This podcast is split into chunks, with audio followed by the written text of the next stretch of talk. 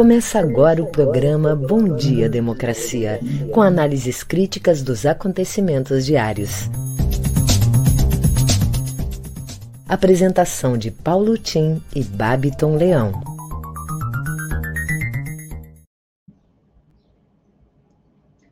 Bom dia, democracia. Bom dia, democratas de todos os quadrantes do Brasil. Bom dia, internautas, companheiros nossos internautas que nos acompanham nessa avaliação crítica de todas as manhãs das notícias do dia. Caros colegas de trabalho, convidados de hoje, o meu cordial bom dia. Hoje é dia 11 de agosto, um dia importantíssimo, um dia histórico para o Brasil, uma quinta-feira, quinta-feira auspiciosa, parou a chuva, deixou muito problema esse período aí de tempestades aqui no sul. E é uma quinta-feira, portanto, promissora, com sol, tempo bom, e no ano 2022, um ano em que marcamos o segundo centenário da independência do Brasil, com um recado de todos aqueles estudiosos do Brasil. O recado é o seguinte: importante celebrar o 7 de setembro, em paz, com serenidade. É uma data simbólica da independência, é uma efeméride. Mas é importante também que se compreenda nesse segundo centenário que não se congela um processo de independência num quadro como o de Pedro Américo, entende? Que mostra Dom Pedro cavalgando um belo corcel com umas roupas, é, com uniformes de gala, não, aquilo é um momento simbólico e é, naturalmente, uma ficção do que realmente aconteceu. Na verdade, todo o processo de independência de qualquer é, lugar do mundo, ele decorre do tempo, ele transcorre no tempo, e ao qual concorrem regiões, pessoas, movimentos. Aqui no Brasil começou com movimentos nativistas e vai se estender até hoje nós ainda estamos na luta pela construção de um país que seja verdadeiramente soberano, soberano, inclusive, como afirmação dos seus destinos pela própria população, com a consagração da democracia. Daí a importância hoje da leitura dessa carta aos brasileiros na defesa dessa soberania popular e com a integração de todos ao processo de desenvolvimento que deve ser retomado o mais rápido possível. Estamos andando para trás no Brasil nesses últimos anos. Industrialização desmontada, instrumentos de promoção do desenvolvimento praticamente destroçados. Bem, então hoje estamos num dia importante para o país, que é um dia em que a sociedade civil se une por democracia. Vamos escutar aqui a leitura da Carta aos Brasileiros por artistas de renovado é, carinho com o Brasil. Carta às brasileiras e aos brasileiros em defesa do Estado democrático de direito. Em agosto de 1977, em meio às comemorações do sesquicentenário de fundação dos cursos jurídicos no país, o professor Gofredo da Silva Teles Júnior, mestre de todos nós, no território livre do Largo de São Francisco, leu a carta aos brasileiros, na qual denunciava a ilegitimidade do então governo militar e o estado de exceção em que vivíamos. Conclamava também o restabelecimento do Estado de Direito e a convocação de uma Assembleia Nacional Constituinte. A semente plantada rendeu frutos. O Brasil superou a ditadura militar. A Assembleia Nacional Constituinte resgatou a legitimidade de nossas instituições. Reestabelecendo o Estado democrático de direito com a prevalência do respeito aos direitos fundamentais. Temos os poderes da República: o executivo, o legislativo e o judiciário. Todos independentes, autônomos e com o compromisso de respeitar e zelar pela observância do Pacto Maior, a Constituição Federal. Sob o manto da Constituição Federal de 1988, prestes a completar seu 34º aniversário, passamos por eleições livres e periódicas, nas quais o debate político sobre os projetos para o país sempre foi democrático, cabendo a decisão final à soberania popular. A lição de Gofredo está estampada em nossa Constituição. Todo o poder emana do povo, que o exerce por meio de seus representantes eleitos ou diretamente, nos termos desta Constituição. Nossas eleições, com o processo eletrônico de apuração, têm servido de exemplo no mundo. Nós tivemos várias alternâncias de poder com respeito aos resultados das urnas e transições republicanas de governo. As urnas eletrônicas revelaram-se seguras e confiáveis, assim como a justiça eleitoral. Nossa democracia cresceu e amadureceu. Mas muito ainda há de ser feito. Vivemos num país de profundas desigualdades sociais, com carências em serviços públicos essenciais como saúde, educação, habitação e segurança pública. Temos muito a caminhar no desenvolvimento das nossas potencialidades econômicas de forma sustentável. O Estado apresenta-se ineficiente diante dos seus inúmeros desafios. Pleitos por maior respeito e igualdade de condições em matéria de raça, gênero e orientação sexual ainda estão longe de ser atendidos com a devida plenitude. Nos próximos dias, em meio a esses desafios, teremos o início da campanha eleitoral para a renovação dos mandatos dos legislativos e executivos estaduais e federais. Neste momento, deveríamos ter o ápice da democracia com a disputa entre os vários projetos políticos, visando convencer o eleitorado da melhor proposta para os rumos do país nos próximos anos. Ao invés de uma festa cívica, estamos passando por um momento de imenso perigo para a normalidade democrática. Risco às instituições da República e insinuações de desacato ao resultado das eleições. Ataques infundados e desacompanhados de provas questionam a lisura do processo eleitoral e o Estado democrático de direito tão duramente conquistado pela sociedade brasileira.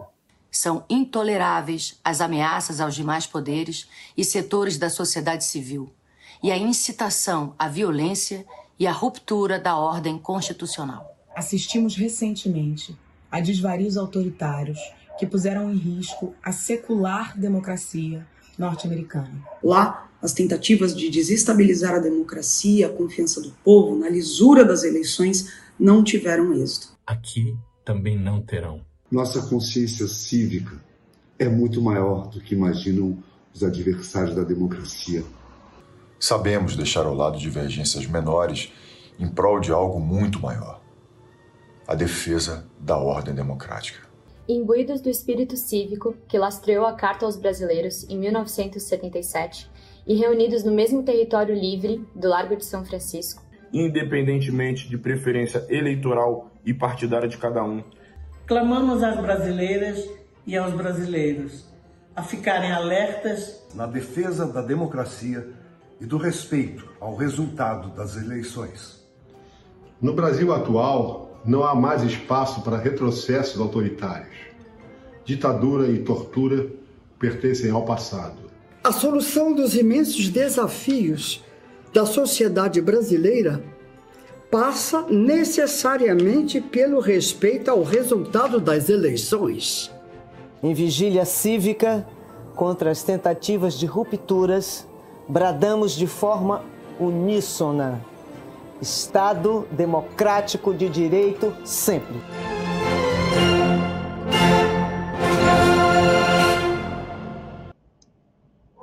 Ok, Babi, então é contigo, então. Vamos adiante com as manchetes do dia.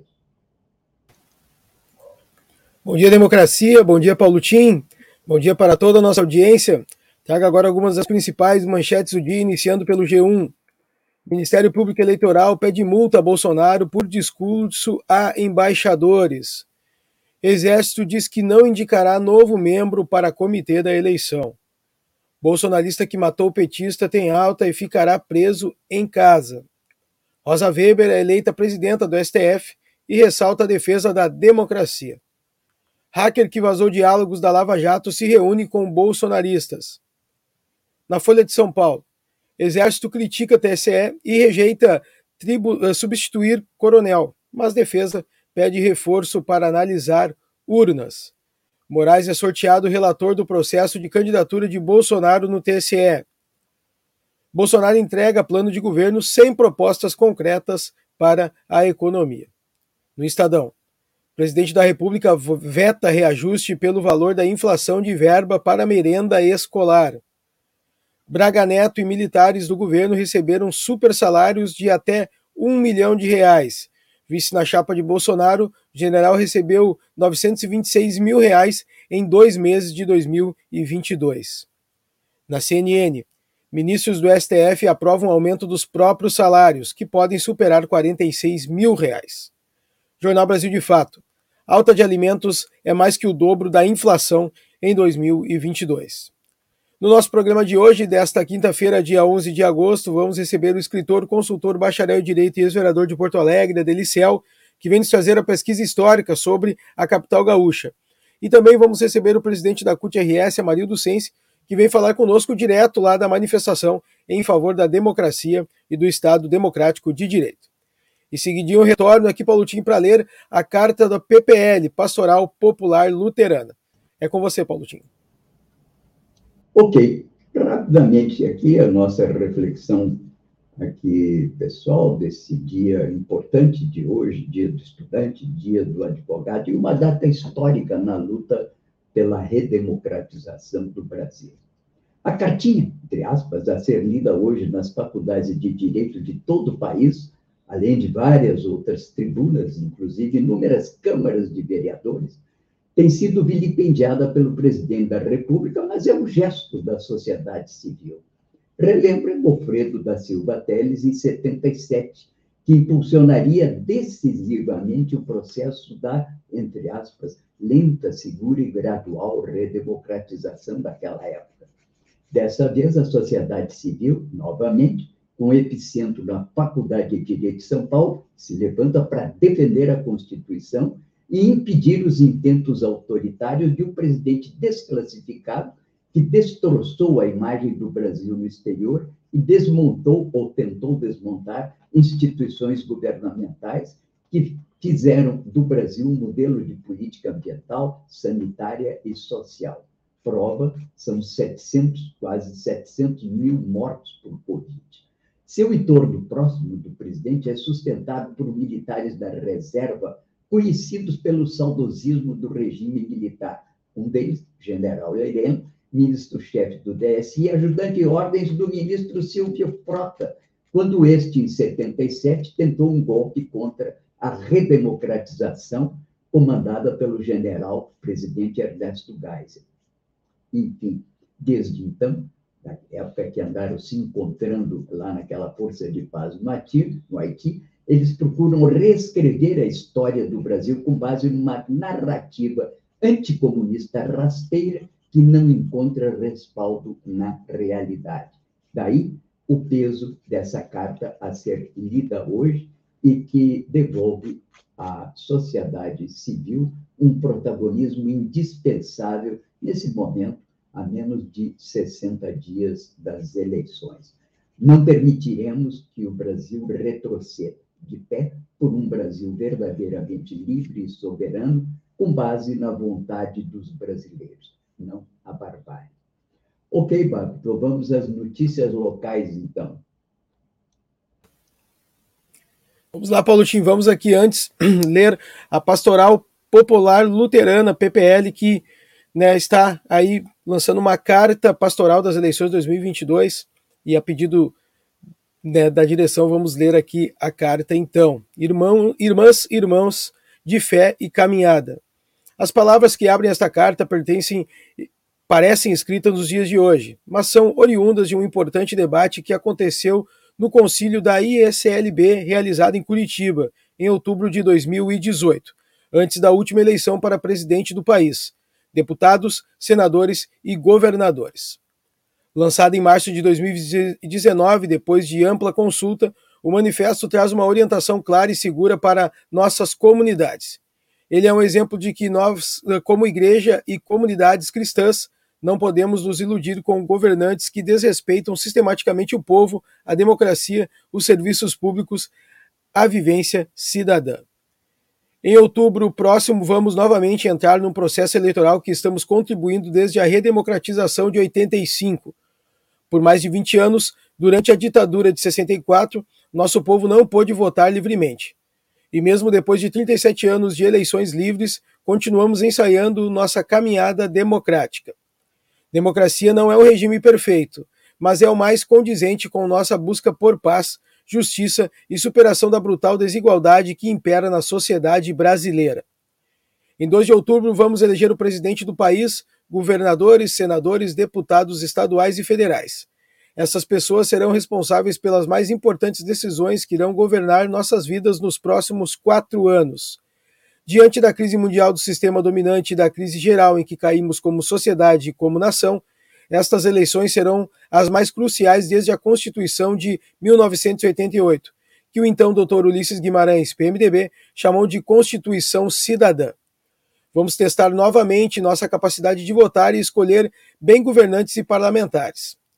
Nossa experiência com a urna eletrônica há mais de 20 anos se mostrou um meio seguro e transparente, reconhecido internacionalmente. Por estas razões, manifestamos às comunidades evangélicas luteranas, às pessoas amigas e companheiras de caminhada, a movimentações sociais e de diferentes partidos, nossa palavra clara de defesa do direito popular ao voto livre e consciente. Quem se colocar contra as eleições de 2022 conspira contra o nosso povo e os direitos que a Constituição Federal lhe assegura. Conclamamos as pessoas de comunidades, movimentos e associações, jovens e homens e mulheres e a exercerem seu direito de voto com responsabilidade e lucidez, como nos ensina a palavra evangélica do apóstolo Paulo, que nos chama a viver de acordo com o evangélico de Cristo. Na história, recente do Brasil, este é um dos momentos mais difíceis que enfrentamos por causa do clima de violência que se instaurou na sociedade. Infelizmente, este clima vem sendo ignorado justamente pelas autoridades que deveriam coibi-lo. Isso é gravíssimo. Daí a necessidade de não nos deixarmos enganar por grupos e facções que apostam em armas e violência, sejam quem forem e de onde virem. Como comunidades cristãs, temos de resgatar o sentido profético da nossa fé. Por isso, a, a citação do profeta Isaías no manifesto da IECBL é tão atual. Não teremos paz nem sem justiça em nosso país. E paz com justiça significa a recuperação das cruéis desigualdades que nos assolam. Significa trabalho, moradia e a garantia do pão cotidiano para todas as pessoas e famílias brasileiras. Nossas crianças e nossa juventude não terão futuro sem essas garantias. Votar por, essa, por esses valores significa, então, escolher pessoas que coloquem seus mandatos a serviço das necessidades do nosso povo, sobretudo as pessoas mais pobres e vulneráveis, não aceitar nenhum candidato ou candidata que venha comprar votos com auxílios de ocasião, examinar com cuidado os partidos e seus candidatos, suas histórias, considerando a que grupos estão aliados e quais projetos de país defendem nossos parlamentos, não aceitar qualquer tentativa de minar o processo eleitoral e o direito universal do voto popular. Por fim, comprometer-se com a luta democrática nas eleições e para além delas, pois um país não pode ser grande e generoso sem a participação permanente da cidadania. Essas breves orientações se somam a muitas outras que cada qual saberá encontrar nas suas cidades e comunidades. Oramos para que em 2022 possamos, como pessoas, comunidades e sociedade, fazer melhores escolhas, de tal modo que no novo ano retomamos a re reconstrução do país em direção de uma sociedade justa, fraterna e solidária com as pessoas mais vulneráveis. Agosto de 2022, Coordenação Nacional do PPL, Pastoral Popular Luterana. Fico por aqui, em seguida eu volto com a dica do dia. Com você, Paulotinho.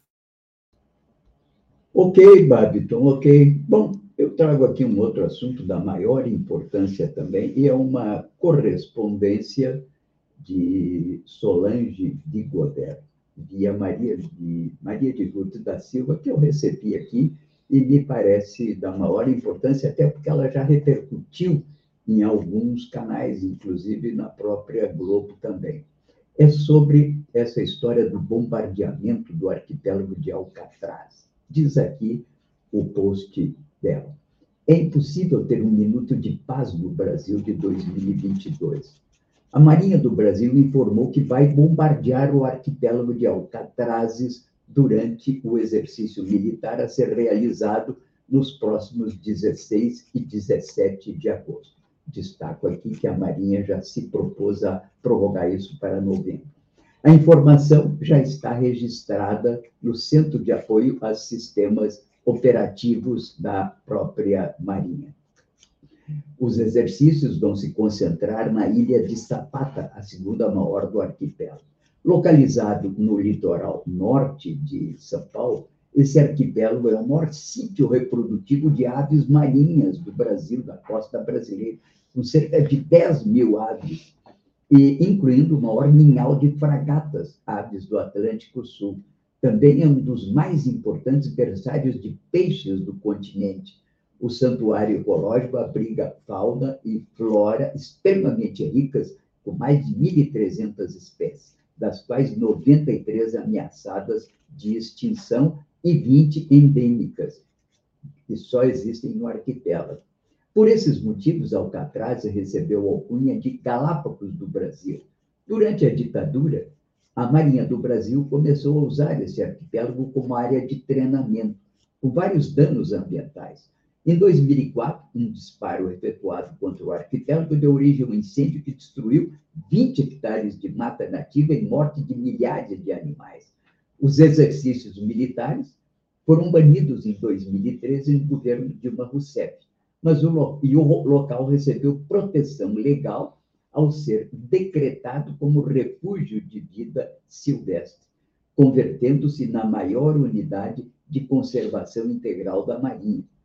Em novembro de 2021, do ano passado, ignorando os repetidos apelos de ambientalistas, conservacionistas e até mesmo recomendações de órgãos como ICMBio e Marinha do Brasil, a Marinha do Brasil diz que vai reiniciar os exercícios militares. Termina ela dizendo: via pensar a história, a pergunta é: o que esconde Alcatraz de Solange Bigodet, que aqui tornamos conhecido de todos vocês que nos acompanham? Já houve manifestação da Marinha diante da pressão ambientalista de transferir esse bombardeio para novembro. Mas há uma movimentação em todo o território nacional, inclusive internacional, pelas repercussões disso na defesa de oceanos, fauna e flora marinha, para que cessem esses exercícios militares nessa região, com prejuízo à vida naquela, naquela ilha de Alcatraz. Bem, é contigo, Barton. Então vamos à dica do dia. Vamos lá, Paulotinho, trazendo uma dica bem festiva hoje aqui para nossa audiência. Hoje, então, Vila Flores promove evento com show e aula de forró nesse dia 11. Nesta quinta-feira 11, o projeto Noite no Vila realiza a sua primeira edição com a participação do trio Cazumbá, que apresenta o estilo pé de serra tradicional. O grupo é formado pelos músicos Maicon Paquetá, Paulinho Cardoso e Pablito Santos, que fomentam o forró na região sul com zabumba, triângulo e sanfona. Logo antes do show, o professor Kiko Rodrigues convida o público a participar de uma coletiva de forró. Além disso, com o intuito de uh, fortalecer o clima das festas juninas no evento, o Café Valor e Gastronomia servirá quentão, além de seus doces e salgados tradicionais, e haverá a presença da cervejaria Macuco. O evento inicia às 19 horas e o show é realizado dentro do galpão do Vila Flores, Rua São Carlos 759, Porto Alegre. O cover artístico é de R$ reais e o pagamento é efetuado na entrada não há venda de ingressos antecipados e o evento ocorre mesmo em caso de chuva. Hoje, então, aí um bom evento para esta quinta-feira à noite. A dica do dia fica por aqui, Paulotinho. Em seguida, eu venho aqui falar com o presidente da CUT, Amarildo Sense, que está lá da manifestação diretamente para conversar conosco. É com você, Paulotinho. Ok, tudo bem. Estamos aqui apresentando Bom Dia Democracia, um programa da Rede Estação Democracia com apoio da CUT, Rio Grande do Sul, a DURG Sindical, Sindicato dos Sapateiros de Campo Bom e Cressol. Bom Dia Democracia, um contraponto à grande mídia corporativa na defesa da informação independente como um direito da cidadania e da democratização da imprensa, nos termos da Carta Mundial da Mídia Livre, aprovada no Fórum Mundial em 2015 e revisão agora pelo Fórum Mundial da Mídia Livre do México. Bem, Acompanhe sempre e saiba como os países democráticos regulamentam os meios de comunicação. Sempre envio aí um link para que você conheça e possa argumentar contra esses que dizem que tentativa de regulamentar mídia é um procedimento autoritário. Não é. É um procedimento indispensável à construção da cidadania e é através da construção da cidadania que nós conseguimos uma sociedade mais justa e democrática. Bem, vamos aqui aos, às capas dos principais jornais do Brasil de hoje e destaco aqui a capa de O Globo, na sua primeira página, diz que nas vésperas dos atos, YouTube retira do ar fala golpista de Bolsonaro.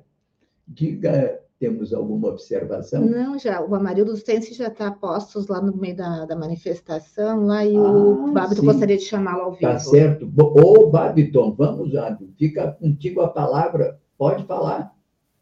Vamos lá, Paulotinho, vamos receber agora o presidente da CUT-RS, Amarildo Sense, que está lá na manifestação, diretamente ao vivo, fazendo contato aqui conosco. Bom dia, presidente. Seja bem-vindo aqui ao nosso programa nesta quinta-feira. Bom dia a todos os ouvintes, bom dia a você, Fábio, bom dia, Tim. É, o início de uma caminhada, de uma marcha nacional em defesa da educação, mas em defesa da democracia, das liberdades, em defesa da Constituição, e para que a gente faça desse ano um ano de afirmação, de afirmação da, da legitimação da vontade popular. Como a gente tem dito, né, é, Bolsonaro sai, democracia fica. Hoje a gente começa aqui essa caminhada às oito da manhã, já estamos aqui aquecendo em frente ao Julinho. Seguimos até o Palácio Piratini, porque exige-se que mais investimento para a educação, valorização dos professores, o triescolar. Veja, os estudantes vulneráveis, pobres, não têm direito a um vale para se transportar até a escola, que caracterizou ainda maior ocupação escolar. Mas também encerraremos às 11 horas na Faculdade de Direito da URGS a leitura da carta, a Carta em Defesa da Democracia, em defesa do Brasil e de, em afirmação a vontade popular ao povo brasileiro, porque a gente quer uma democracia substantiva com direitos, com mais igualdade, com distribuição de renda, com emprego, não é com comida, com comida, com uma indústria forte, com uma educação e saúde boa e de qualidade para todos e todos. Então estamos aqui e não iniciando, digamos assim, uma marcha cívica que só se encerrará com a posse do novo novo comandante nacional estadual, em todos o, o Congresso Nacional, mas que seguirá a luta pedindo e reivindicando o Brasil mais igual. Presidente, como é que está a movimentação neste momento? Bastante gente? Está chegando os ônibus aqui dos, dos estudantes, né, do, do, das escolas, é o que ele chama aqui os secundas, né, os secundaristas, está chegando aqui os sindicalistas, movimentos sociais, é, é, sociedade em geral, pessoas que, que, estão engajadas e que têm a condição de hoje de manhã estar aqui junto, é, vai, ser, vai ser um belo dia, uma bela caminhada. A importância desse dia, né, presidente? O dia 11 de agosto, uh, sendo marcado mais uma vez. Depois de tantos anos, mais uma vez esse dia, como eu disse, sendo marcado, como é que vocês que estão aí diretamente da manifestação veem o 11 de agosto uh, sendo né, mais uma vez aí na história? É, é um simbólico, né? Sabe que o dia, o dia do estudante, o dia da fundação da UNE, uma entidade nacional que, que marcou sempre essa luta pela defesa da democracia, a luta pela redemocratização, o combate a todos e qualquer autoritarismo, não é? E, e, mais uma vez, nesse dia, esse marco, esse simbolismo, de nós eh, também consignarmos juntos né, todos e todos, o dia também que lembra a carta né, que foi, foi escrita na Faculdade de Direito da Faculdade de São Paulo, e que é agora reescrita né, e, e renovada, é, porque se pensava que estava tudo bem, que a democracia não era algo a ser, é, que seria ameaçada, ao contrário, hoje, simbolicamente, dia do estudante, dia de fundação da UNE, o dia também de leitura né, de uma reescrita de uma carta que reafirma né, o direito e, e, que não há, não há desenvolvimento, não há civilização sem democracia, não há luta por igualdade sem democracia, não há liberdade sem democracia, não há democracia sem respeito à vontade popular, né, em uma sociedade mais igual, mais distributiva mais justa. Então, esse 11, ele tem todo esse significado. Sai Bolsonaro, fica a democracia. Certo, presidente. Muito obrigado pela sua participação e, e obrigado pela disponibilidade de nos atender aí direto da manifestação, né? Ficamos à disposição aí. Parabéns aí pelo trabalho de vocês. Boa luta para todos nós. Uma boa manifestação. Até a próxima, presidente. Obrigado. Até a próxima.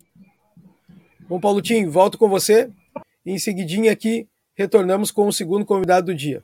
Paulotinho. Sem dúvida, sem dúvida. Como diz o poeta, cessa tudo que a antiga musa canta, que um valor mais alto se levanta, tendo mais alguma intervenção aí que exija uma entrada imediata no ar, avise, Babton, teremos o maior prazer em colocar o nosso querido Amarildo de novo, ou eventualmente qualquer outra pessoa que entrar aí, que precisar entrar no ar. Bem, continuando aqui então as capas dos principais jornais, o Globo traz na sua capa que na véspera dos atos o YouTube retira do ar fala golpista de Bolsonaro. O procurador eleitoral, que é da Procuradoria Geral da República, propõe multa ao presidente por propaganda antecipada. Vai ter que pagar. Bom, vamos ver o que, que vai acontecer. E o Estado de São Paulo, o Estadão, diz que já há uma coalizão a favor de reformas do futuro Congresso a ser eleito em outubro e que deve estar focada no setor público. Mas destaca que essas reformas são prioritariamente para a questão ambiental crescimento e justiça social. Precisamente as áreas que mais foram desintegradas, ou pretendeu desintegrá-las o presidente Bolsonaro. E a Folha de São Paulo, claro, em São Paulo, dá o destaque para a cartinha, como diz o presidente Bolsonaro, que vai ser lida hoje, reverberando por todos os cantos do país. E diz aqui na sua primeira página: sociedade civil se une por democracia. É o Brasil inteiro mobilizado em defesa da democracia. O podcast da Globo hoje trata de um outro assunto internacional, mas também importante para a defesa da democracia. O mundo político americano ele faz um cerco ao presidente Trump, que é um dos grandes líderes mundiais da extrema direita e a quem, inclusive, o presidente Bolsonaro já declarou amor profundo, batendo até continência para a bandeira americana, coisas inusitadas para um presidente de outro país. Mas o presidente Trump, que perdeu as eleições, está voltando à carga, está, inclusive, muito cotado para ser o candidato republicano nas próximas eleições. E ontem, ou melhor, é, há três dias, ele teve a sua casa na Flórida invadida, e isso está mostrando que a justiça vai também fechando cerco sobre ele. Há uma comissão da Câmara dos Estados Unidos que analisa a sua responsabilidade nos eventos do Capitólio no início do ano. Aquele problema que acarretou, inclusive, a morte de alguns guardas do Capitólio, que é a casa do Congresso americano. Bem, o assunto do dia traz, enfim, uma discussão sobre esse cerco que vai se fechando sobre o Trump e diz que o material recolhido por ele em Mar-a-Lago não poderia ter deixado jamais a Casa Branca. Foi surrupiado, em última análise, pelo Trump, que não desiste da sua campanha. Pelo... Ele não queria sair da presidência e tentou até um golpe, todo mundo sabe. E isso é o que inspira, talvez, alguns dos seus liderados no mundo para ações aventureiras de idêntico teor. Né? Bem, aqui, no ponto de vista das eleições, hoje não há muita coisa a discutir. não há nenhuma, nenhuma pesquisa. A pesquisa que comentamos, que foi a última, mostrava uma posição de 44 a 37 a favor do Lula, que tem demonstrado, em última análise, uma capacidade de se manter na vanguarda desse processo eleitoral. Falamos ontem da, do, do, dessa iniciativa do candidato Mourão, que é o vice-presidente da República, de embranquecer agora na sua campanha ao Senado pelo Rio Grande do Sul.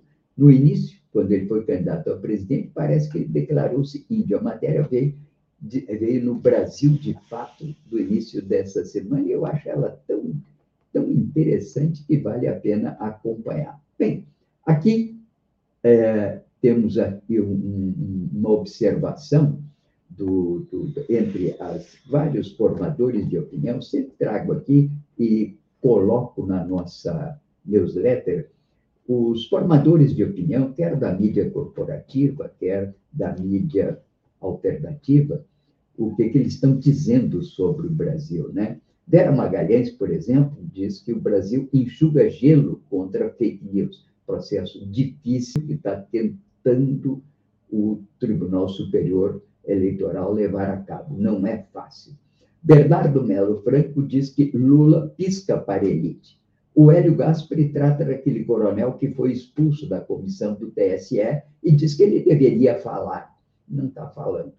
O Luiz Carlos Acedo, que é um dos grandes e melhores jornalistas políticos do país, editorialista dos diários associados, chama a atenção de uma coisa interessante. Ele diz que a condenação dos procuradores Dallagnol e Rodrigo Janot, que ontem comentamos, e decorrentes do uso indevido que fizeram de diárias e passagens por ocasião em que eram os responsáveis pela Lava Jato, no valor de mais de 3 milhões de reais, além de multa na ordem de 200 mil reais para cada um deles, o agravante de que condenado Dallagnol não poderá ser candidato. Mas diz o Azedo e chama a atenção de algo que eu não tinha pensado. Dizer condenação de procuradores pode virar bumerangue eleitoral. É, naturalmente, a tentativa sempre desses condenados de se fazerem vítimas do processo. Lá nos Estados Unidos, o Trump se diz vítima de perseguição política. O Daleon diz a mesma coisa aqui. Sempre que são pilhados numa atividade que não corresponde às exigências da lei é perseguição política. Agora, quando eles, é, eventualmente, no exercício de suas funções, o fazem, aí o fazem em benefício das grandes virtudes jurídicas da democracia e do Estado de Direito. Enfim, coisas que eu não havia pensado, mas chama atenção que isso é um assunto que a oposição deve levar em conta, porque nem sempre é bom levar adiante processos contra essas pessoas que têm uma capacidade inusitada de revirar a situação e converterem-se de condenados em vítimas, sensibilizando as almas mais sensíveis. Né? Termina esse elenco com Hélio Schwartzman, falando sobre generais míopes, eu diria míopes, surdos, e não são muitos porque têm falado, mas deveriam falar aqueles que não estão de acordo com os que ocupam o Ministério da Defesa e os mais altos cargos dos comandos militares. Bem, Paulo Delgado fala sobre a Águia e o Zé Carioca. O Roberto da Mata, o antropólogo, que conhece a cabeça dos brasileiros como poucos, fala no Brasil como país do futuro. E Nilson Teixeira trata do plano para o governo Lula. E o, outra matéria trata de como o governador do Rio de Janeiro está com os recursos da privatização do SEDAI para abastecer outras atividades. Bem, aqui, enfim, um conjunto de opiniões, de formadores de opinião, que é importante que a gente sempre acompanhe. Hoje, dei um destaque maior aos formadores de opinião da mídia corporativa. Mas, Babiton, vamos então ao nosso convidado que já está aí e estamos ansiosos para ouvi-lo. É contigo, Babiton. Vamos lá, Paulotinho. Vamos receber agora aqui no Bom Dia Democracia o escritor, consultor, bacharel em Direito e ex-vereador de Poa, Adeliciel, nosso parceiro de todas as quintas-feiras. Bom dia, Adeli, seja bem-vindo. Bom dia, Paulo Tim, bom dia, Babiton. Eu prometi que comentaria a grande dificuldade que se tem no Rio Grande do Sul e de Porto Alegre de um modo especial para fazer pesquisas é, para colocar alguma luz sobre a nossa história. Nós temos alguns centros de pesquisa importantes nas universidades, mas eu sempre critiquei e volto a criticar aqui que muitas teses importantes de mestrado, doutorado e pós-doc, elas acabam somente criando poeira. Vocês vão dizer, mas ainda se cria poeira? Sim, porque a maioria deles tem uma edição em papel que é guardado fisicamente nas bibliotecas e outras ficam escondidas na, na internet. É, não há um processo de divulgação de teses acadêmicas como deveria ter. Foi importante que, num momento, a Prefeitura Municipal de Porto Alegre ela fez uma publicação é, divulgando todas as teses acadêmicas, todos os livros que tratavam da cidade de Porto Alegre. Hoje nós temos uh, dificuldades por exemplo, a nominação de ruas, tema uh, que eu me debruço há tempos, sobre o qual eu me debruço há tempos. Então, a prefeitura não tem um cadastro efetivo das ruas de Porto Alegre. Ela manda para a empresa Imob, que ganhou a licitação, está colocando as placas novas, refazendo as placas na cidade de Porto Alegre, listas sem uh, as devidas anotações. Então, é necessário buscar o CEP, e você sabe que as ruas extensas, elas têm CEPs variados, dependendo da sua configuração. A questão dos bairros, depois de 2016, houve uma mudança muito grande na configuração dos bairros, então há uma confusão, não se pode simplesmente entrar num sistema de buscas da internet seja da Microsoft, seja do Google, para verificar a questão dos bairros. Você tem que ir na lei, verificar os limites. Ah, então, isso é algo extremamente trabalhoso. Na prefeitura, é um verdadeiro caos.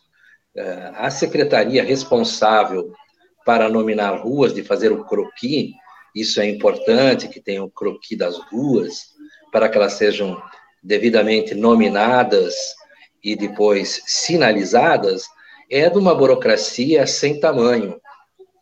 Agora, nesse momento, a Câmara Municipal está discutindo a mudança na legislação para facilitar um pouco, mas eu já disse ao antigo presidente e ao atual presidente que de nada adiantará se não houver uma linha direta entre a Secretaria Municipal do Meio Ambiente e Urbanismo e a Câmara Municipal e seus vereadores para nominar. Em alguns momentos se criticou muito alguns vereadores que davam muitos nomes de ruas, como, por exemplo, o ex-vereador uh, João Carlos Cavalheiro Nedel. Eu elogio muito esse vereador, que teve, acho que, seis mandatos na Câmara, seis mandatos na Câmara Municipal.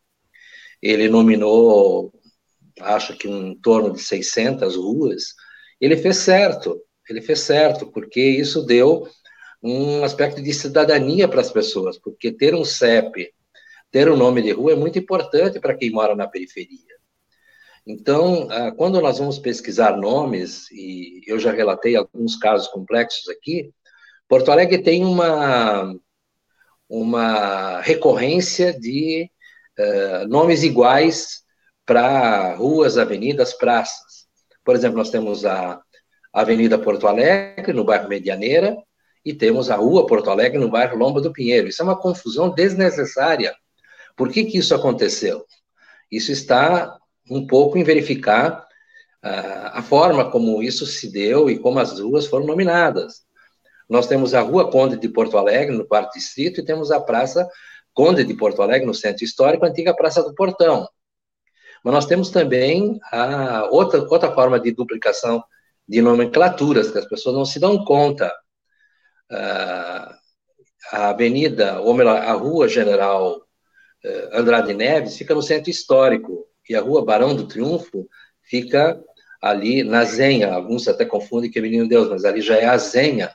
O Barão do Triunfo é o general Andrade Neves. Nós temos a rua Barão do Amazonas, que fica na região leste uh, da cidade, no bairro Partenon, e nós temos a rua Almirante Barroso, no bairro Floresta. São, são uh, dois nomes para uma mesma pessoa. Então, isso é uma confusão muito grande. E quando nós vamos buscar, por exemplo, saber quem foi uh, fulano de tal, antigo engenheiro, uh, eu vou falar disso porque tive uma experiência. Você vai em busca das suas entidades e você tem respostas que são uma afronta. As pessoas não leem o que você escreve. Eu escrevi para duas instituições. Uh, eu sou um pesquisador. O meu nome Adeli é um nome que tanto pode ser masculino como feminino. Há mulheres que se chamam Adeli e, e homens que se chamam Adeli. São poucos, mas existem. E a resposta veio Senhora Adeli. Aí eu novamente coloquei, eu reitero que eu sou, eu, eu não me incomodo com isso, mas sou um pesquisador e preciso saber disso daquilo. E uma pessoa me responde que não pode dar o nome dos seus associados, mas não pedir associados. Nome de rua se dá para pessoas mortas. Ela alega que não pode dar por causa da Lei Geral de Proteção de Dados. Ora, a Lei Geral de Proteção de Dados, ela ah, é, defende, ela guarda, ela é, foi feita para defender os dados pessoais. A pessoa morta não tem resguardo dos seus dados pessoais, não tem mais RG. Ah, não tem mais endereço. Endereço é o cemitério. Ah, não tem mais e-mail. Não tem mais WhatsApp. Então, é uma imbecilidade, esse é o nome que eu tenho que dar, que reina em algumas instituições. E algumas que eu falo não são privadas. Quando eu falo privadas, são normalmente uh, associações, sindicatos. Mesmo numa instituição militar que eu me referi, a resposta foi ríspida e grosseira eu insisti, foi mais ríspida e mais grosseira. Dia desses eu vou bater nessa instituição, vou me fazer exatamente de louco, tá? para ver o que, que existe de fato e como eles gastam dinheiro público para ter informações que ninguém pode usar neste mundo. Então, pesquisar para fazer historiografia, para escrever memórias no Rio Grande do Sul, em Porto Alegre, é muito difícil muito difícil. Eu estou fazendo uma cruzada, estou publicando textos na internet e aproveito o Bom Dia Democracia aqui fazer um apelo. Quem tiver dados e informações historiográficas, memorialísticas sobre o Rio Grande do Sul e Porto Alegre, eu estudo, eu guardo, eu cuido. A mesma coisa documentos por escrito, sejam eles livros ou sejam outros documentos. Comigo há outras pessoas que não são necessariamente profissionais da área da historiografia, mas que têm levantado muitos dados e informações, e felizmente, muitas pessoas estudam genealogia, eh, buscam informações sobre os, seus parentes, e foi exatamente sobre isso que eu termino com essa questão, que eu descobri que a estrada João Antônio da Silveira, na Restinga, não se refere ao general uh, da Guerra dos Farrapos, João Antônio da Silveira, mas um homem comum do povo, porque nós encontramos, graças a uma investida da, da Miriam Lima, que mora na Zona Sul, que conheceu um parente dessa pessoa, e nós encontramos os documentos no arquivo histórico da Prefeitura de Porto Alegre, em que a população pediu para nominar um homem comum do povo. Então, em Porto Alegre, dos generais farrapos, há nomes em profusão para o Bento Gonçalves, o general Neto, ao Davi Canabarro, mas nós não temos o João Antônio da Silveira. E, para concluir efetivamente, temos sim a Chico Pedro, que por uma informação que eu tinha que teria sido mudado o nome, não foi, ela existe no Cristal, foi um dos que defendeu a cidade de Porto Alegre do cerco dos quatro anos pelos farrapos. Não sei se eu consegui uh, apresentar a problemática que eu tinha me proposto, hábito em Paulo Tim, mas eis as questões e estou à disposição de vocês e provocando o Paulo Tim para que nos próximos dias em Porto Alegre a gente possa se encontrar e que o Babiton, que é um músico uh, importante, que a gente possa discutir um pouco na Semana Farroupilha, no mês Farroupilha, um pouco as façanhas do Rio Grande do Sul. Certo, Adeli, conseguiu sim. Vamos nos encontrar, vamos conversar um pouco presencialmente, com certeza. Muito obrigado aí pela sua participação nessa quinta-feira. Até a semana que vem, ansiosamente lhe aguardando mais uma vez. Obrigado. Até a próxima. Bom, antes de trazer agora, devolver perdão para o Paulo Tim, eu quero trazer a programação do dia aqui da Rede Estação Democracia. Espaço Plural Debates e Entrevistas, de segunda a sexta-feira, às 14 horas, com a apresentação do Solon Saldanha Hoje o programa aborda o racismo que persiste há mais de 500 anos.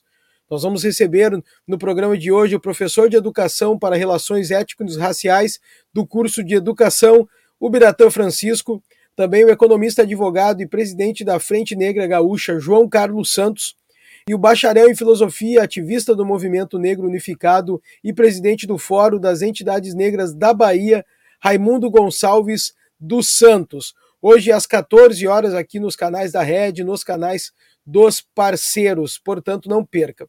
E também temos o Estação Prata da Casa, que acontece todas as quintas-feiras às 16 horas com a apresentação da atriz e poeta Nora Prado. Hoje a Nora recebe para falar um pouco sobre a sua trajetória e sua carreira a atriz e professora e pesquisadora Juliana Volkmann.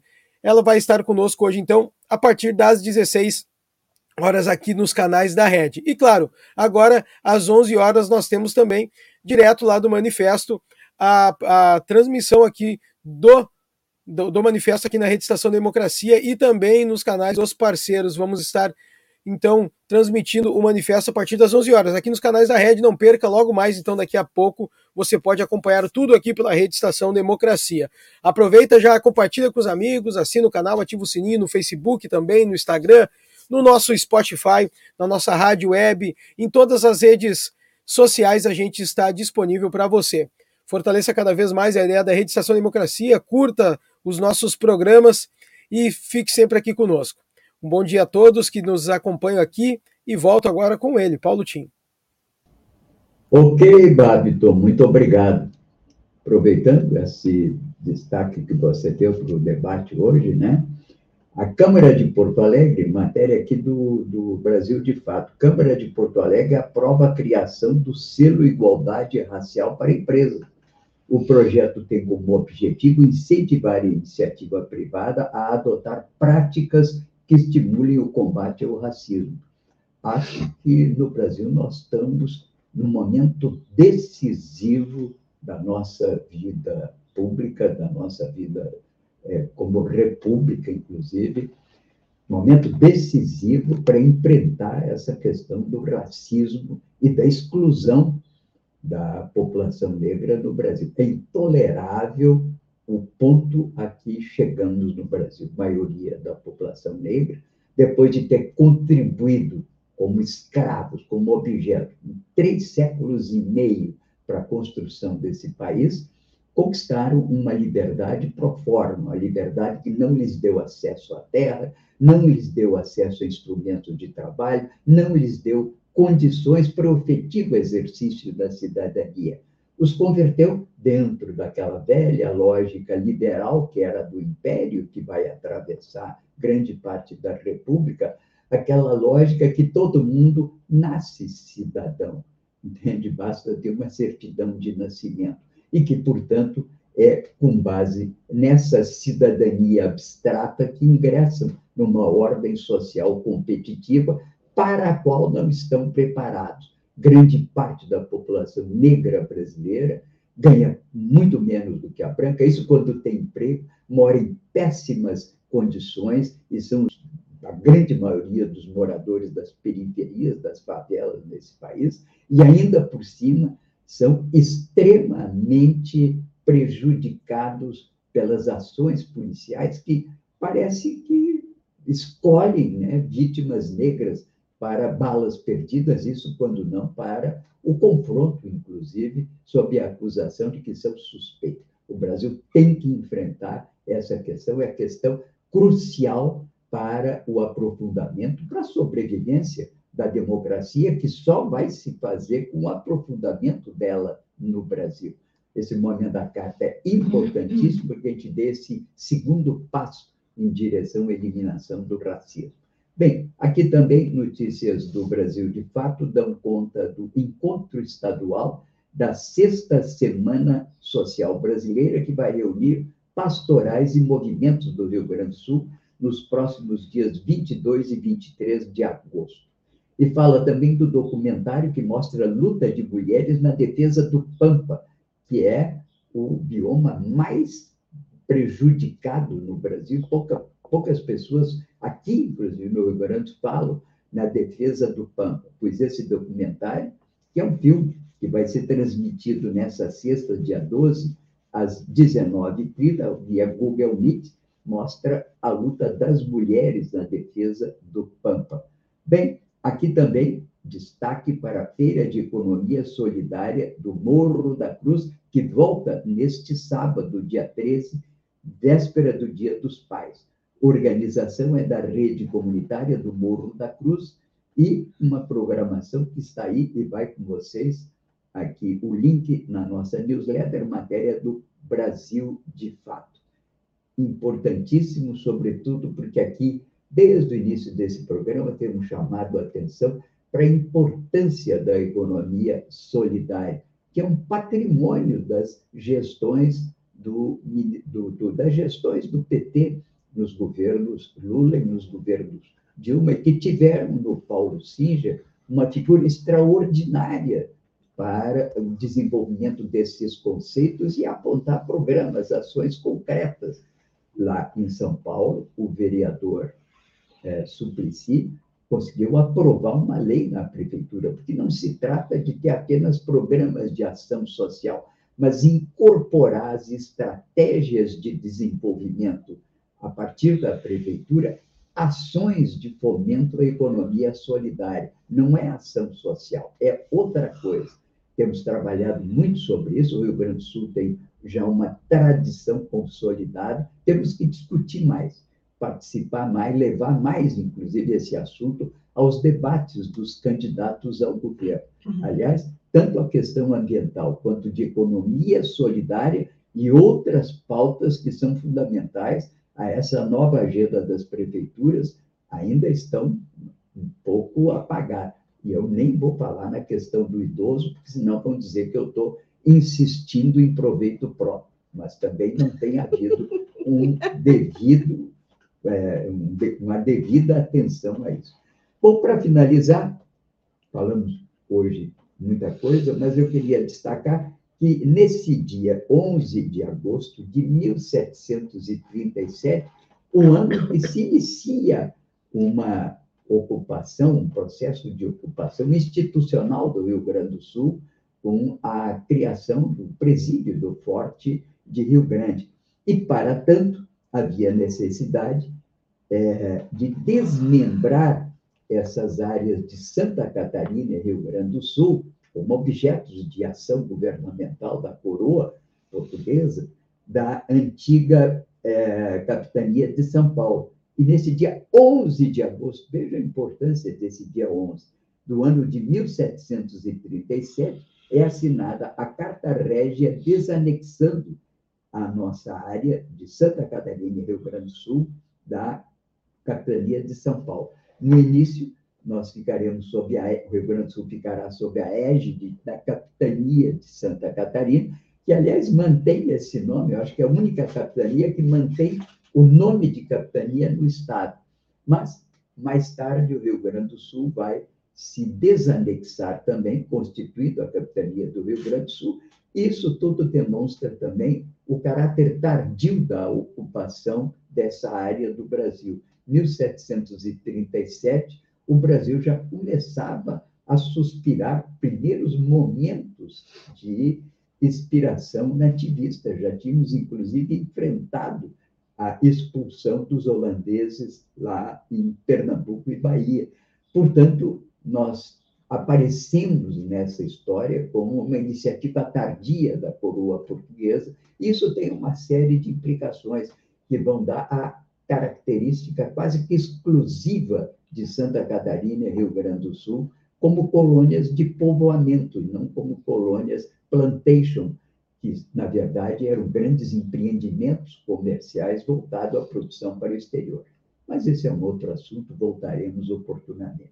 Vamos ficando hoje por aqui, agradecendo a você, meu caro internauta, que acompanhou, tem acompanhado a nossa programação, agradecendo aqui aos nossos convidados, o Adelio e o Amarildo Sens, agradecendo, sobretudo, a presença entre nós, sempre decisiva na produção e com a apresentação do programa do nosso querido radialista, que é o Babiton, e também aqui a Débora, que agora está no, nos dando aqui um apoio na área técnica.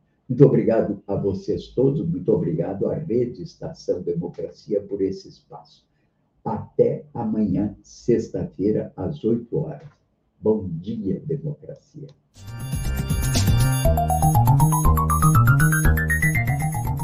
Este foi o programa Bom Dia Democracia.